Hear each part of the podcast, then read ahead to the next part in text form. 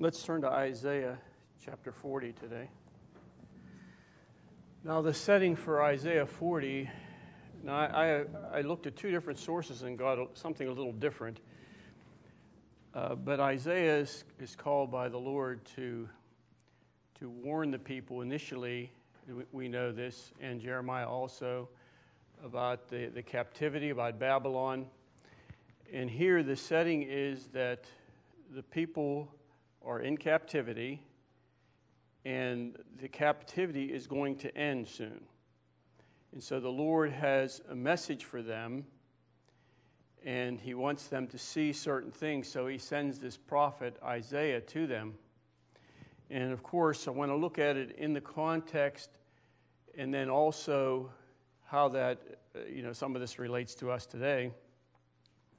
And as you, as you start to read this and you go through the chapter, you can see how, and this is the way it is in the scriptures, you have the context, you have that which the Lord is, is showing or saying or speaking uh, to the people through a prophet, and then that which the Lord by His Spirit can take and apply to an individual, to a nation, to you know whomever.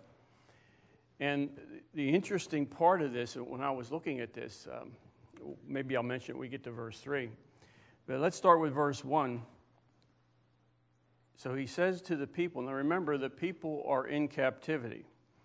He says, Comfort, yes, comfort my people, says your God. Now, whenever we are in a situation, a difficulty, they're in a difficult situation, they're in captivity, they're, they're in Babylon and we don't know exactly what went on as far as you know the suffering of the people, uh, as far as as a whole, you know, as an individual, as a family. You know, we don't we don't know a whole lot about that, but yet uh, Isaiah is told to tell them or to comfort them with certain words. Now, we can all be in a particular situation, just like they were. And it can be a difficult situation. And we can hear certain things that come to us specifically from the mouth of the Lord. And if we're in a, a difficult circumstance, let's say, and the word comes forth a word of comfort, but yet we're not in comfort? Can we trust the Lord to fulfill His word? If it doesn't take place right then and there when we hear it, can we look to the Lord and believe Him and have faith in Him that what He says will come to pass? And you know, we're all temporal beings as far as, you know, we're, we're eternal, yes, in, internally. But we're temporal beings as far as this life is concerned, as far as this world is concerned, you know, as far as our physical body is concerned. And we relate to the world around us, our environment, through our body, through our senses, not necessarily through our spirit. And so we tend, all of us tend to relate to things on a natural level. Now, that can be okay. If you're hungry, you go sit down, you eat something. I mean, that's, that's all normal. But when it comes to the things of God and it comes to the Word of God, you know, there, there has to be in us, in our spirit, this waiting for, or maybe you could say anticipation of, or this faith toward God so that when his word comes that we are able to believe it and, and hold on to that until there is a fulfillment or whatever it may be that that word is going to bring to us like, like i said comfort yes comfort my people but they weren't comforted at that time it, i don't know how many years i couldn't I couldn't figure this out. I didn't have time to look at this. This may have been, remember, they were in Babylon for 70 years. So this could have been the last 20 years, let's say, or the last 10 years. And so, you, you know, you hear this word, the Lord's you know, going to bring comfort Well, are you going to rest in God even though you're not comforted? Can you wait for Him for 10 years or 15 years or 20 years till that's fulfilled? So, in order for that to happen in my life and your life, so we must have faith in God alone. Because many times we will not see things change right away. We may, but for the most part, when they prophesy, uh, you know, this is, you know, something they prophesied that happened many, many years later. Verse 2 Speak comfort to Jerusalem. Now remember that uh, the prophet said, Jeremiah told them that um, they were going to be taken into captivity by the king of Babylon, I believe is how it's worded. And they didn't believe it. Some of the, the false prophets walked around and they were saying, No, you know, God's not going to do this, this is not going to happen, you know, so on and so forth. But what happened was the, the Chaldeans, not the Chaldeans, the, the Babylonians came in and they destroyed Jerusalem, they destroyed the temple. They, they did all that. So he says, Speak comfort to Jerusalem because Jerusalem was, you know, in, in pretty bad shape. That her warfare is ended and her iniquity is pardoned, for she has received from the Lord's hand double for all her sins. So, you know, this is the, this is the captivity. They're in that. This is the destruction that they experienced in Jerusalem and in the country. Now, this is an interesting verse here. And I know when I read this what we're all going to think. The voice of one crying in the wilderness, Prepare the way of the Lord, make straight in the desert a highway for our God. Now, who's that speaking of? John the Baptist. See, that's what we, we know because we read it in, in the New Testament. And this is, this is very interesting. I see this in the scriptures quite often. The context here is that God is going to take them from Babylon back to their land, and He is going to prepare the way. He's going to make the low places high and the high places low. And that's referring to whenever kings would, would go from place to place or their armies would march from place to place, they would send out individuals that they would go out and they'd prepare the way to see if, if there needs to be some type of construction or whatever it may be so that they could move quickly from one point to another. So this is saying that the Lord is going to go before them and he's going to prepare the way for them to leave Babylon and go back to their land. So the interesting thing I found, and as I said, this is in Scripture frequently, is John the Baptist, this is taken out of its original context and it's applied to John the Baptist. And people sometimes today, when something is taken out of context, they get really you know, upset and say, You can't do that. That's not what the Bible says. But John the Baptist, it applied to him. And you see the apostles do this all the time when they're, when they're quoting Old Testament scripture and they're taking it out of its context. That's because the Spirit of God is doing that. So here in this verse, and in verse 4, every valley shall be exalted, and every mountain and hill brought low. The crooked places shall be made straight, and the rough places smooth. This is actually the promise that God is going to restore, which is a tremendous promise. And, you know, you and I have had an encounter with Jesus Christ. And, you know, we came to him or he came to, to us and we surrendered our life to him.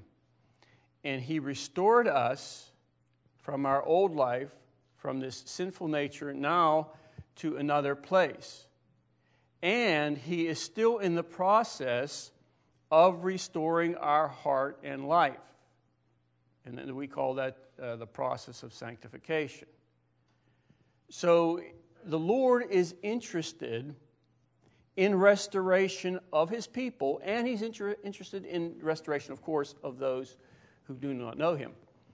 But in this context, this is the restoration of his people from captivity to this blessing.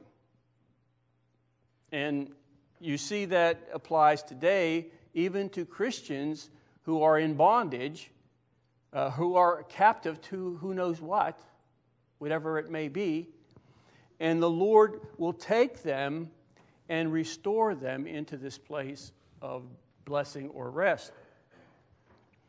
So in verse 5 here, the glory of the Lord shall be revealed. So, as the Lord works, he works here with um, Israel, with the people of Judah, actually. Uh, in this process of restoration, the glory of the Lord is revealed. Now, whether they saw it or not, it wasn't just in the physical thing, um, that, that was true. Uh, they're restored from captivity into their own land. But restoration uh, is deeper than what goes on in the physical. Restoration deals with that which is intrinsic. So, what's going on within us? And the glory of the Lord is revealed in this process of restoration.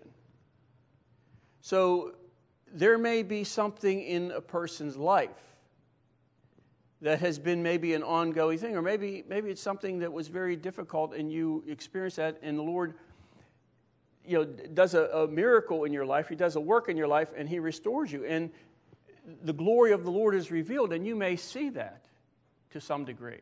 I mean, you may miss it, you may see it. But yet, the glory of the Lord is revealed. Now remember, not everything, you can see this in the in the New Testament, there's four different words used for uh, the word revelation that we use. Not the book of Revelation, but uh, being revealed, revelation, and so on. And, and there's one that's called apoc- apocalypsis in the Greek. It's a Greek word. And it means that there's going to be a manifestation, excuse me. And, me see if I can remember this. Um, there's a manifestation, and then there is the understanding of what is being manifest. And this, of course, deals with Jesus uh, primarily in, in the New Testament. And so the Lord can reveal, the glory of the Lord can be revealed, it can be seen, or it can be missed. Or the Lord can do it in such a way in which it's seen and it's very, very plain to understand what is really taking place. And, he does that frequently, I believe, in the lives of people. So he says, And the glory of the Lord shall be revealed, verse 5, and all flesh shall, shall see it together, for the mouth of the Lord has spoken it. So when he says here, all flesh, he's speaking about mankind he's saying that the people are going to see the physical thing, actually. They're going to see this restoration from Babylon to their homeland. They're going to see that.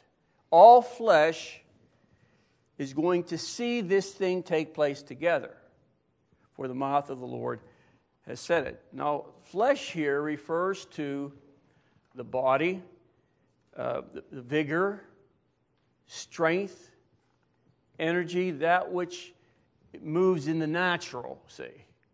All flesh shall see that. And of course, there's a spiritual application to that also. For the mouth of the Lord has said so. The voice said, Cry out. Now, still, remember, now, Isaiah is hearing this from the Lord. This is what he, he's told to do. A voice said, Cry out. And he said, what shall I cry? All flesh is grass, and all its loveliness is like the flower of the field. So remember, he, this flesh here primarily is speaking, first of all, of the natural, the man, the vigor, all that. And then, then secondarily, it also has this meaning of the carnal, na- carnal nature. Uh, so here he's saying all flesh, all mankind. Remember, this is going to be something that's moving in the natural. They're, they're taken from captivity to their land. So, all the kings, all the princes, all those in that area, all the nations, all the people, they are all as grass before the Lord. See, man thinks he's something. Man thinks, or, or should say, the grass, the, the flesh, will last. And, and man thinks that his natural uh, abilities, his natural man, his vigor, his energy, he thinks that's the best. But um, as we know, that's not the case.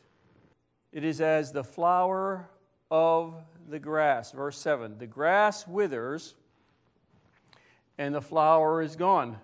And, and that's a picture of um, like the desert where the heat comes.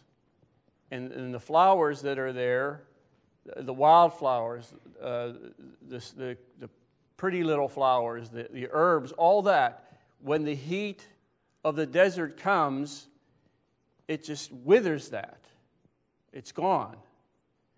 So, man in his best state, man in his vigor and strength, uh, man in his fleshly, carnal thinking, gone.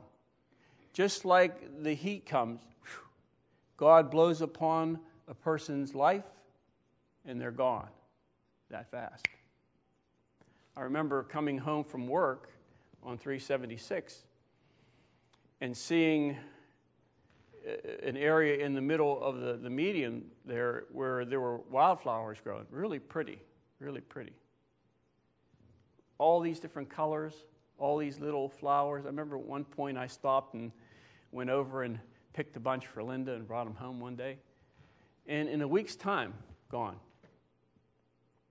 Gone. So that's man's life. That's the natural uh, per, man, the, the person who has the energy, the vigor, you know, all that, you know, when you're younger, all that strength, you think it's going to be there because you get up every day and, you know, you're ready to go. You have all this energy. You know, wait about 30 years, and you get up out of bed and you say, uh, maybe better go back to bed for a couple more hours. So in verse 7, the grass withers, the flower fades, it falls away, because the breath of the Lord blows upon. It's like the desert heat. Surely the people are grass. Now, in verse 8, see, he says this because there's this great, there's a contrast here. And the great contrast here is between the temporal and the eternal. And many people cannot pick up on that contrast. Now, it's one thing to see it and understand it uh, and believe it, of course, but it's quite another thing for that to take hold of our heart and life and such direct our path. See, that's different. So in verse 8 here, the grass withers, the flower fades, because, that's verse 7, because the breath of the Lord blows upon it, surely the people's grass. Verse 8, the grass withers, the flower fades. That's the temporal. That's what we see and experience in this life, in this earth. It's the temporal thing. But the Word of God stands forever. Turn to Second Corinthians. So the contrast there is the temporal as opposed to the Word of God, which is eternal. Second Corinthians 4. Now, I haven't told you anything that you don't know. You know that, right? We all know this. We've read these scriptures.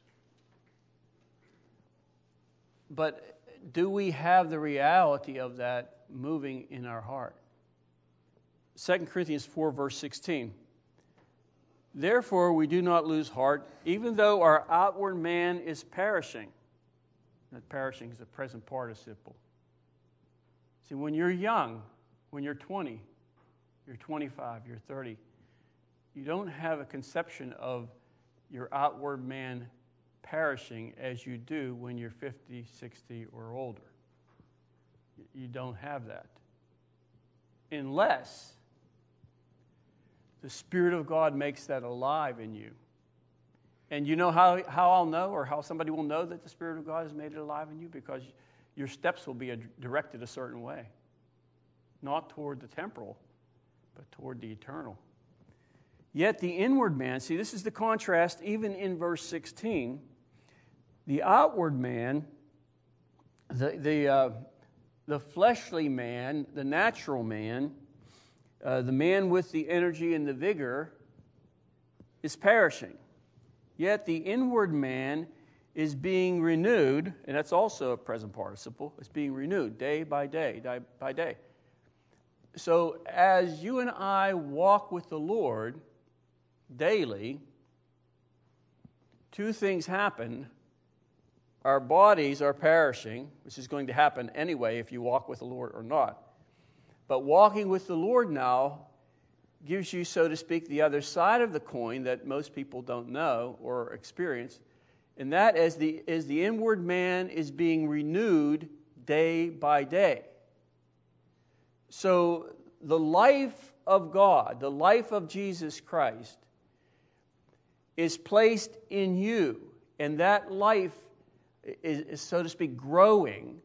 Or you could say that you are experiencing to a greater degree today his life by his spirit than you did last year or two years ago or last month. So the inward man is being renewed by, day by day, but see, that's only taking place as one walks in the will and purpose of the Lord. See, then this is an automatic thing. It just, it's a present participle, it just takes place, you know, constantly. For our light affliction, which is for a moment, see, if we're walking with God and we're being renewed, is working for us a far more exceeding and eternal weight of glory. So when you walk with God, it's a win win situation. Things occur and things take place in your life that you may not even be aware of. You're being renewed. Uh, he's working in you this eternal weight of glory. But it's dependent upon this. The first verse of the uh, first word of the, of the next verse says, while, while we look not at the things which are seen, but at the things which are not seen. See, so that has to be occurring in the life for this whole thing here uh, to, to be as God wants it to be. You're being renewed. You're having this, this weight of glory placed in you. That only happens as, well, it says in, in 2 Corinthians 3.18, as you behold the Lord. It's, it's the same thing. While you look not at the things which are seen, those things are temporary, but at the things which are not seen. For the things, verse 18, for the things which are seen, very clear, are temporal. But, or in contrast to that, the things which are not seen are eternal. So we cannot, mankind in his best state, cannot look at the things which are eternal. He cannot. That's what the new birth brings our way. The possibility now that we don't focus upon the temporal any longer. So there is a shift in the inner man of those who are born from above, and that shift now is from that which is temporary to that which is natural to that which is carnal to that which is fleshly, and the shift is over now to that which is life, that which is eternal and that which God wants to place in you, which is this eternal weight of glory. And for the most part, many do not understand when their spirit shifts from the eternal back to the temporal.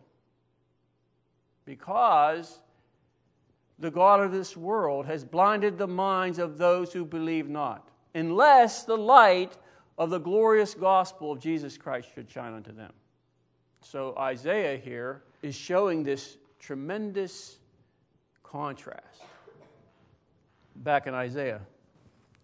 In Hebrews, uh, or no, it's in Corinthians, it says, For we walk by faith and not by sight.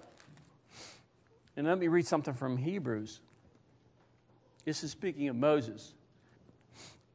He chose rather to suffer affliction with the people of God than to enjoy the pleasures of sin, or, uh, or the passing pleasures of sin, or sin for a season. So you see this contrast brought into the life of Moses. You know, is he going to choose, as it says here, to suffer affliction with the people of God? You know, or, or he, is he you know, going to just go his own way and have it easy and go the way of Egypt, the way of the world? But see, he saw something. He says, esteeming the reproach of Christ. Now, how did he see Christ, the Messiah? Moses, thousands of years before Jesus. But, but see, when you shift away from the temporal to the eternal, the eyes are opened.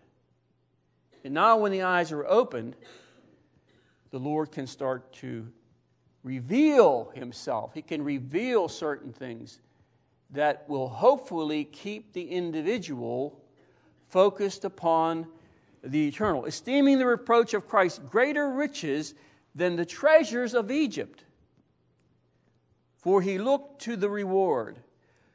He, uh, by faith, he forsook Egypt. You hear that? By faith, he did that. Not fearing the wrath of the king, for he endured as seeing him who is invisible. And that word seeing, again, is a present participle. So it's, it was now continual seeing.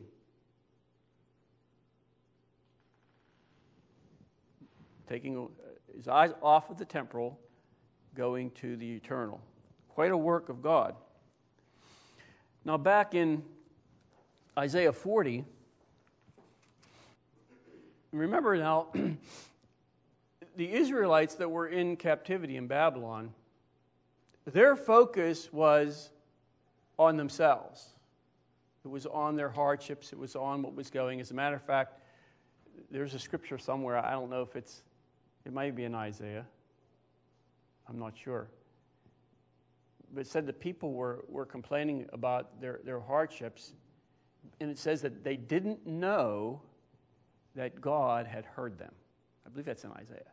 He didn't, they didn't know that God had heard. Well, why was that? Because they were focused upon the temporal. And, and this is, see, this is so applicable to us today, to all Christians. You focus on the circumstance, and that becomes a temporal thing that has caught your eye. And so, in that state, now, I mean, you see your circumstances. I'm not saying I'm not, you, you, you deny them, but I'm saying that that is the focus. So, the, focus being there with an individual, they will miss what is going on in the eternal. So, in verse 12, see, in, where was it here? Verse 8 the contrast. The grass withers, the flower fades, but the word of God stands forever.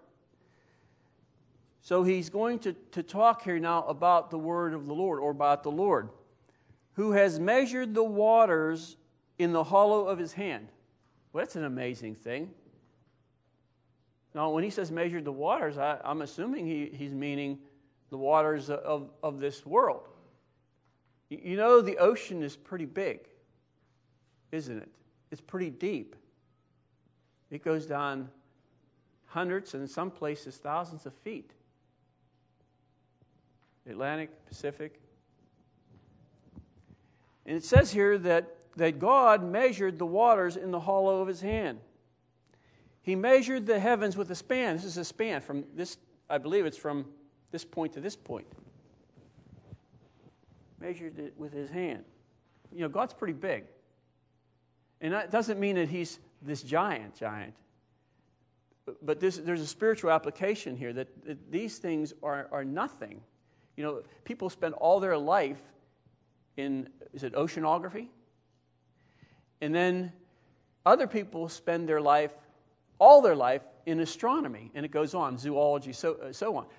And, and it's so vast, even studying one species, people have devoted their entire life. And, you know, the Lord said, it's just a little bit here in my hand. It's not a whole lot. The heavens is just a little span.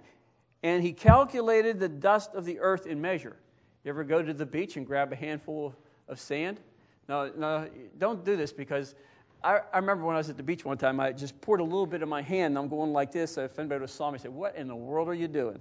So I wanted to see just a little pile, if I could count just, you know, and, and, you'd be surprised at a little pile, a teeny little pile, how many grains of sand there are. There's a lot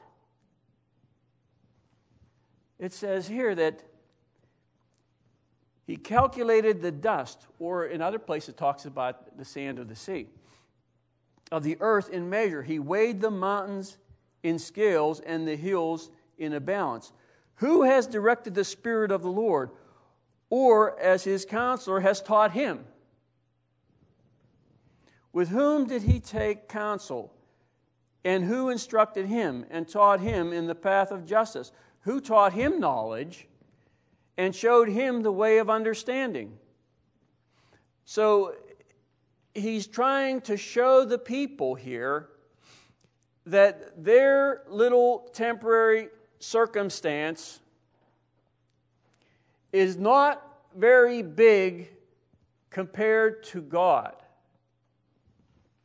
Now, that doesn't bring any of us much comfort, you know, even thinking about that, unless there is a revelation.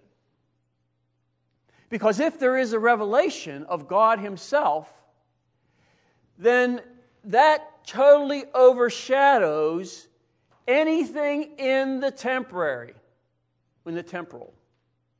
A- anything. So the problem many times is that we don't see the Lord. We don't see him. Now let's continue on. In verse 21, he says, Have you not known? Have you not heard? Verse 28. Have you not known? Have you not heard? So the question here is asked in such a way to say is that you should know and you should have heard. That's how the question here is. It's not, you know, don't you know? It's that, don't you know? Have you not heard? Don't we as Christians know? Have we not heard? And the answer is we should. We should. So in, in verse 28, let me read this from Isaiah. I had put these in my notes so we can continue here. This is um, excuse me, Jeremiah 4:22. For my people are foolish; they have not known me. They are silly children, and they have no understanding. They are wise Listen to this. They are wise to do evil, but to do good they have no knowledge. So the knowledge of God is going to be uh, found in our obedience and in doing that which He placed before us, which is good. And let me read a verse from Luke here, real quick.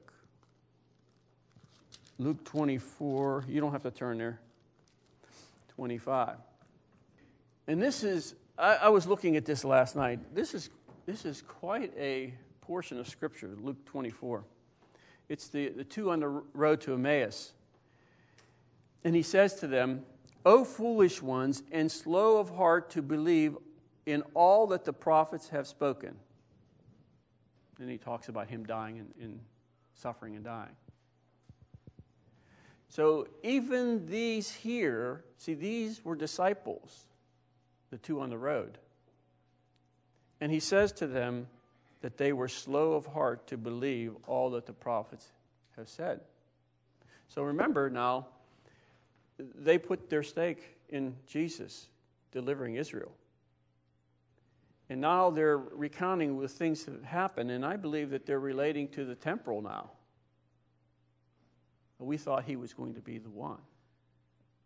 So Jesus has to come, like he do, does many times with us, and have this shift now to the eternal, and that's what he does with these two men. Now, verse 11 God's intention for us, all as Christians, is to do us good. Look at verse 11. He will feed his flock like a shepherd. He will gather the lambs with his arms and carry them in his bosom and gently lead those who are with young. God's intention for you is good. Always good. Do you believe that? I, I don't believe that all Christians believe that. I don't believe that when, when Christians are in certain things, they believe that God is always after their good. See, is that settled in your mind today and in your heart so that no matter what occurs, it's settled? It's settled. You believe that God wants His good for you. Let me read from John. Turn to Deuteronomy 8. This is John 10 11. I am the good shepherd. The good shepherd gives his life for the sheep. Well, why did he do that? You know, for your good. Well, we believe that. Verse 14 I am the good shepherd, and I know my sheep and am known by my own. So, th- this is something different here. He's talking about those that know him. And he, he's, he's speaking to those sheep who know him. I'm the good shepherd, and I know my sheep, and am known by my own, or am known by them.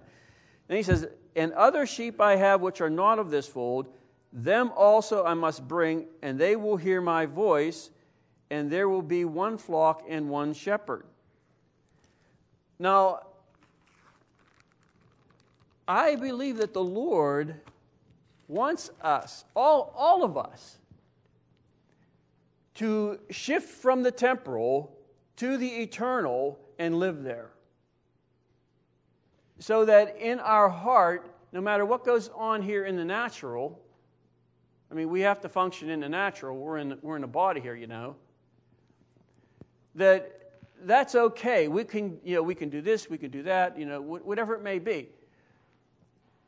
But he, he wants his, his best for us, actually. But he wants us to believe that he has good for us.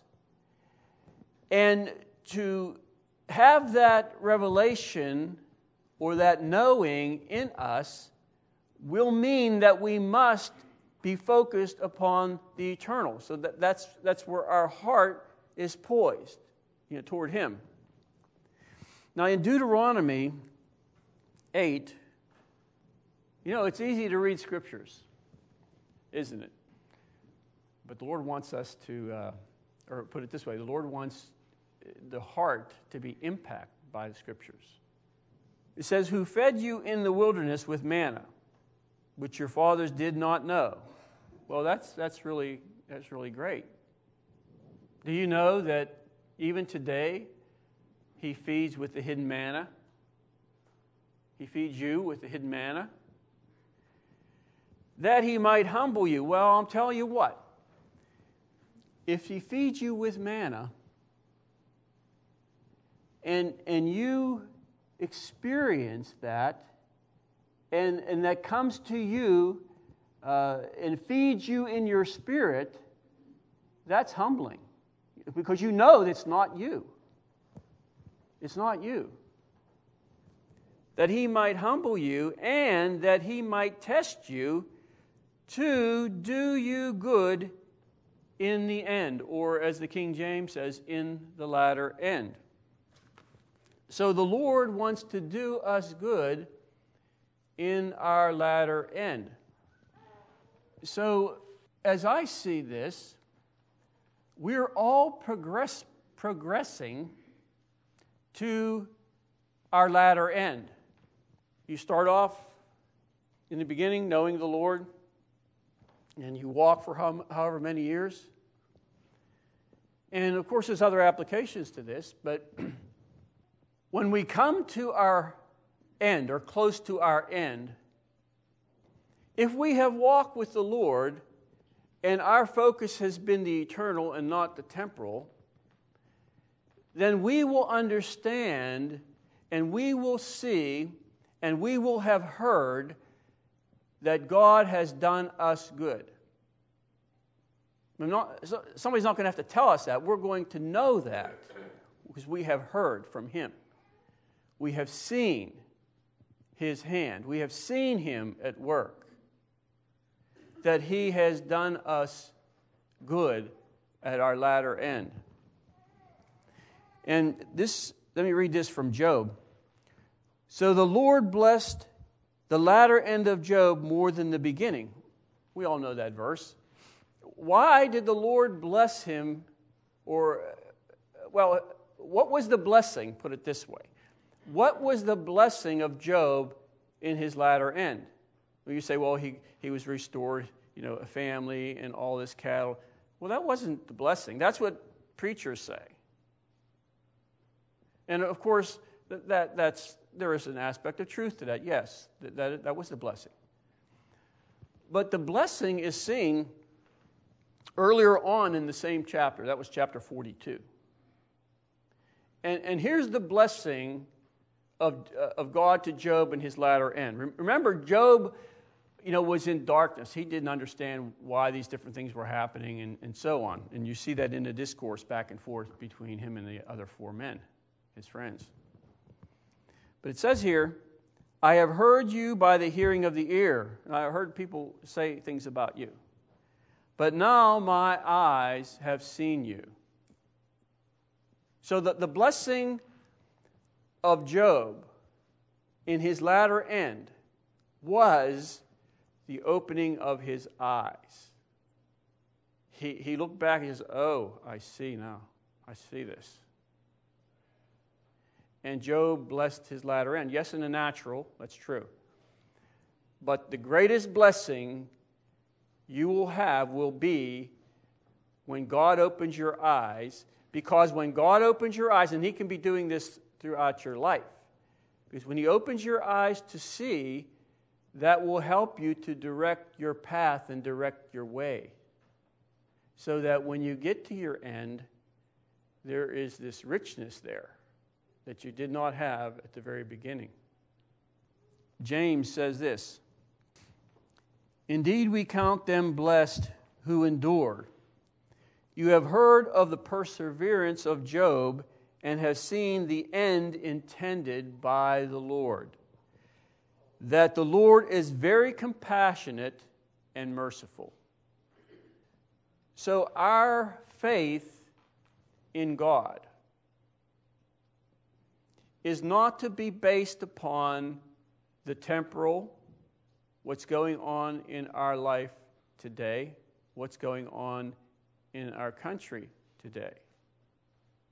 Our faith is to be placed upon or to be resting upon Him and Him alone, regardless of what He does or what He does not do.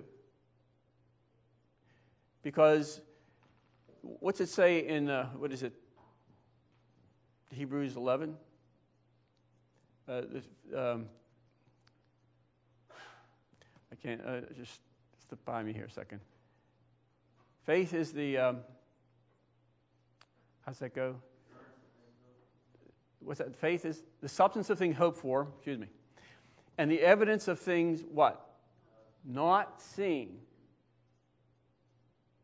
So again, you have that contrast. What you see is temporal. But faith rests in that which is not seen, in the eternal. But see, the opening of the eyes for a Christian, now they'll be able to see that which is eternal.